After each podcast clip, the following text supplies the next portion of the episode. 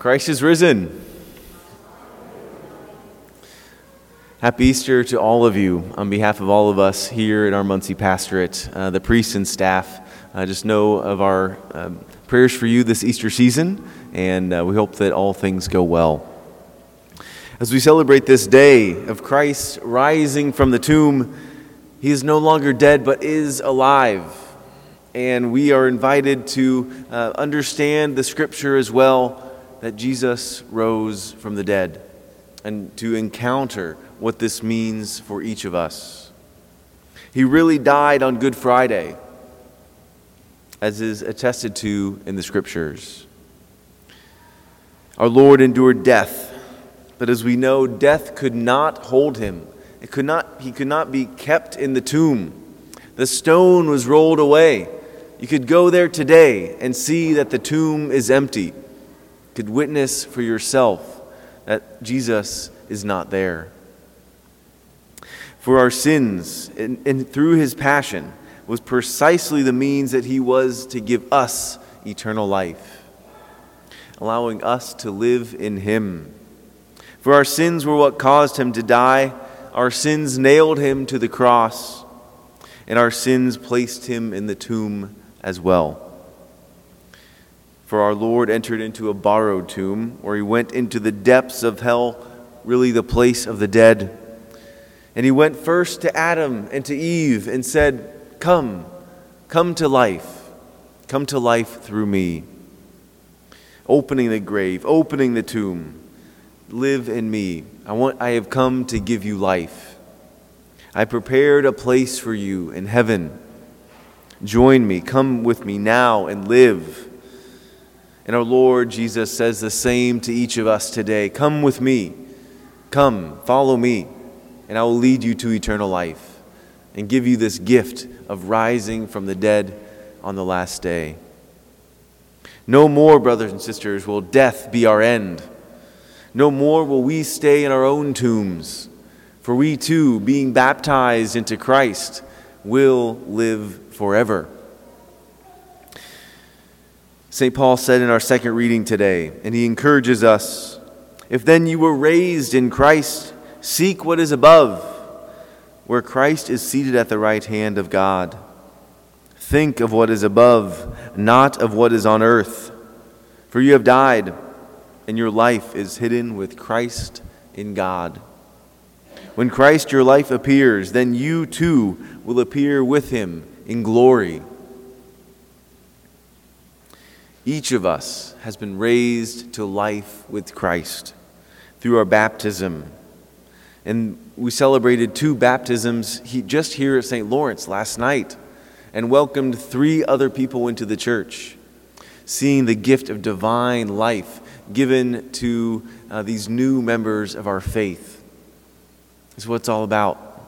Uh, being brought into relationship with God and fulfilled and, and encouraged and strengthened by this great promise of life.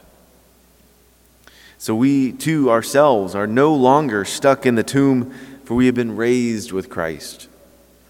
Let us think of heavenly things, not just of earthly things.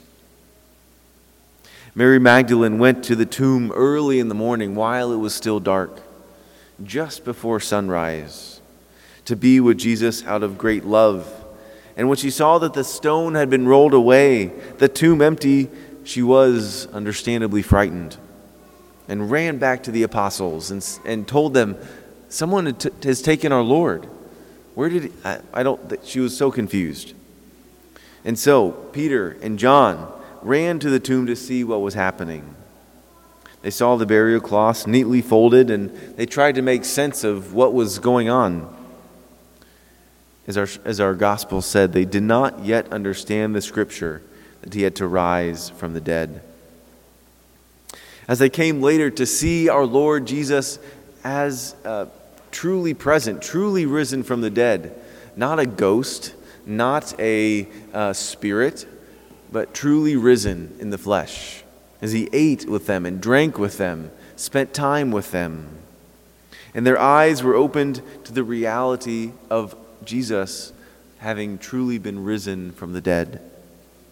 They came to understand what it meant that Jesus had to suffer, he had to die, and then he was able to rise again. This changed everything for them. They now began to live for heaven. And as they spread the good news, as they spread the gospel that Jesus is alive, that he is risen indeed. They are a great example to us of Christians, of Christianity, of what it means for us to live the gospel of Christ. Because as Christians, we live differently. We live in the world, but we are not of the world. That we are, uh, we are living for heaven. We see everything differently. The world we live, the things we do, everything is impacted because of this Christ event, of his rising from the tomb. And we have had the good news preached to us. And then now we are to go out and continue that preaching of the good news. Simply, this good news is that Jesus is alive, that he is risen from the dead. We turn now to our first Pope, St. Peter, who said, We are witnesses of all that he did, both in the country of the Jews and in Jerusalem. They put him to death by hanging him on a tree. This man God raised on the third day and granted that he be visible, not to all the people, but to us the witnesses chosen by God in advance, who ate and drank with him after he rose from the dead. He commissioned us to preach to the people and testify that he is the one appointed by God as judge of the living and the dead.